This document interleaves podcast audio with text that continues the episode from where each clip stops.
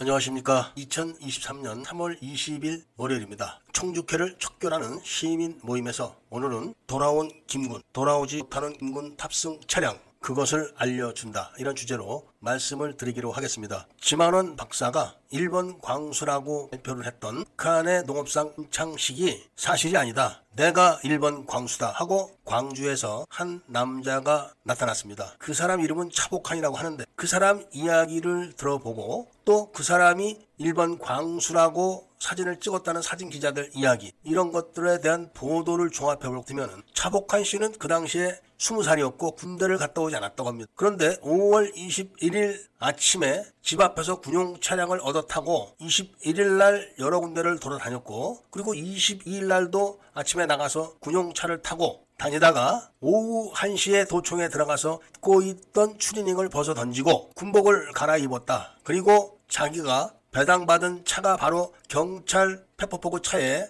AR 자동 소총의 탄띠를 걸어놓은 그 사수석에 자기가 앉아 있었다. 이렇게 이야기를 했습니다. 그리고 그 사진을 찍은 기자가 맞다. 내가 찍었다. 이렇게까지 이야기를 했습니다. 그런데 그 사진을 찍고 나서 차복한 씨는 인근에 있는 중학생들을 보고 집에 있는 자기 동생들이 걱정돼서 입고 있던 옷 그대로 들고 있던 총을 그대로 들고 집으로 갔다가 형에게 걸려가지고 야단을 막 집에 감금돼서 2, 3일 동안 못 나왔다 이렇게 이야기를 합니다. 이 이야기는 2022년 5월 10일자 신문에 많이 나와 있습니다. 그러니까 제가 한 이야기가 아니라 차복한 씨가 언론에다 대고 발표를 한 내용이다 이겁니다. 그런데 이런 차복한 씨의 이야기와 언론 발표에는 많은 모순이 발견됩니다. 그러니까 차복한 씨가 22일 오후 1시에 도청에 들어가서 입고 있던 추링을 벗고 군복을 갈아입었다. 이렇게 이야기를 했지만 22일은 광주 일반 사람들은 도청에 출입수가 없었습니다. 광주 시장도 아침에 청소차를 지원하기 위해서 시민군 본부에 들어갈 때도 일일이 경비병들에게 신분 확인을 하고 들어가서 일을 봤습니다. 일반 광주 시민들이 도청을 마음대로 들어갈 수 있었던 날짜가 25일 아침부터입니다. 그런 문제도 있지만 25일 아침에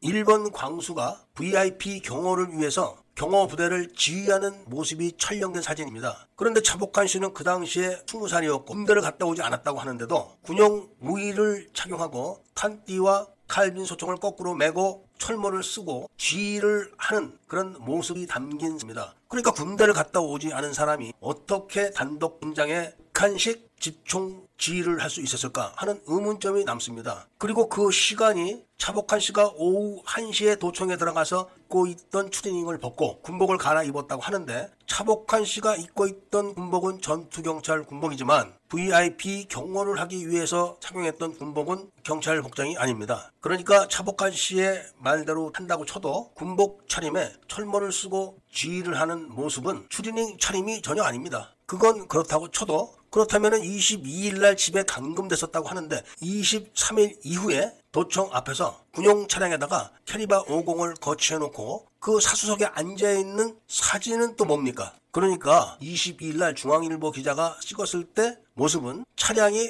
경찰의 페퍼포구 차량입니다. 가스차. 그 차에다가 AR 자동화기에다가 탄약띠를 걸어놓은 그 사수석에 앉아있는 모습이 찍혔는데 23일 이후에 찍힌 사진은 경찰차가 아닌 아시아 자동차에서 탈취했던 군용 차량이고 총기도 AR 자동화기가 아니라 캐리바 50입니다. 그러니까 사진 찍힌 장소도 완전 다르고 차종도 다르고 총기도 다른데 집에 감금된 사람이 어떻게 그런 사진을 찍힐 수 있을까요? 그리고 그런 사진은 동영상에서 카트 촬영을 한 겁니다. 이 영상에 바로 그 동영상이 올려져 있습니다. 그러니까 차복한 씨의 이야기와 사진을 찍었다는 기자의 이야기, 그리고 이 사람을 데리고 나온 5.18 진상규명위원회 위원장인 송선태의 이야기가 다 틀리는 겁니다. 송선태는 같은 날 언론 발표에서 일본 광수가 사실이 아닌 걸로 확인이 됐고 그동안 조사해본 결과 각종 기록과 대면 조사를 해본 결과로서는 북한군 침투 사실이 아니다. 이렇게 발표를 한 겁니다. 그런데 더 확실한 문제가 있습니다. 바로 뭐냐? 23일 이후에 김군이 타고 있었던 캐리바 50이 장착된 군용 트럭이 25일날 01시에 전남 도청에서 이을설 잔존 폐단병 부대가 아시아 자동차에서 탈취한 군용 차량 19대를 타고 광주를 벗어서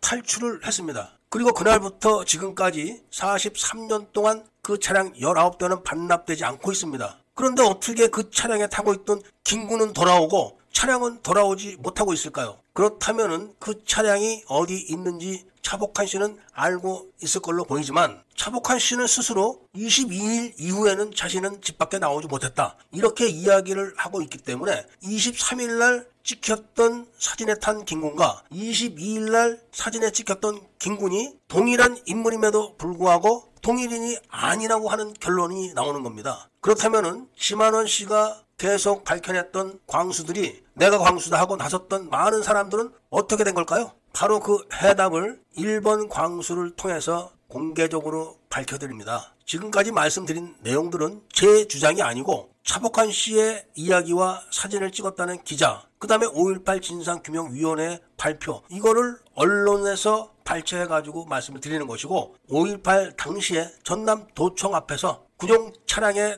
캐리바 50을 거치해놓고 거기에 앉아있는 김군이 찍힌 동영상을 제가 올려드리는 겁니다. 사진이 아닙니다. 오늘 내용은 작게 80518과는 무관하지만 거짓말을 너무 당당하게 발표하고 있는 언론들과 5.18 진상규명위원회의 모습에 경종을 울려드리기 위해서 오늘 발표를 하는 겁니다. 애국 시민들께서는 청청모를 잊지 마시고 청주회를 척결하는 시민 모임 회원으로 많이 가입해 주시고 작게 80518 전자책 1, 2, 3권을 많이 배 주시기를 부탁드리면서 이야기를 들어주신 데 대해서 감사드립니다.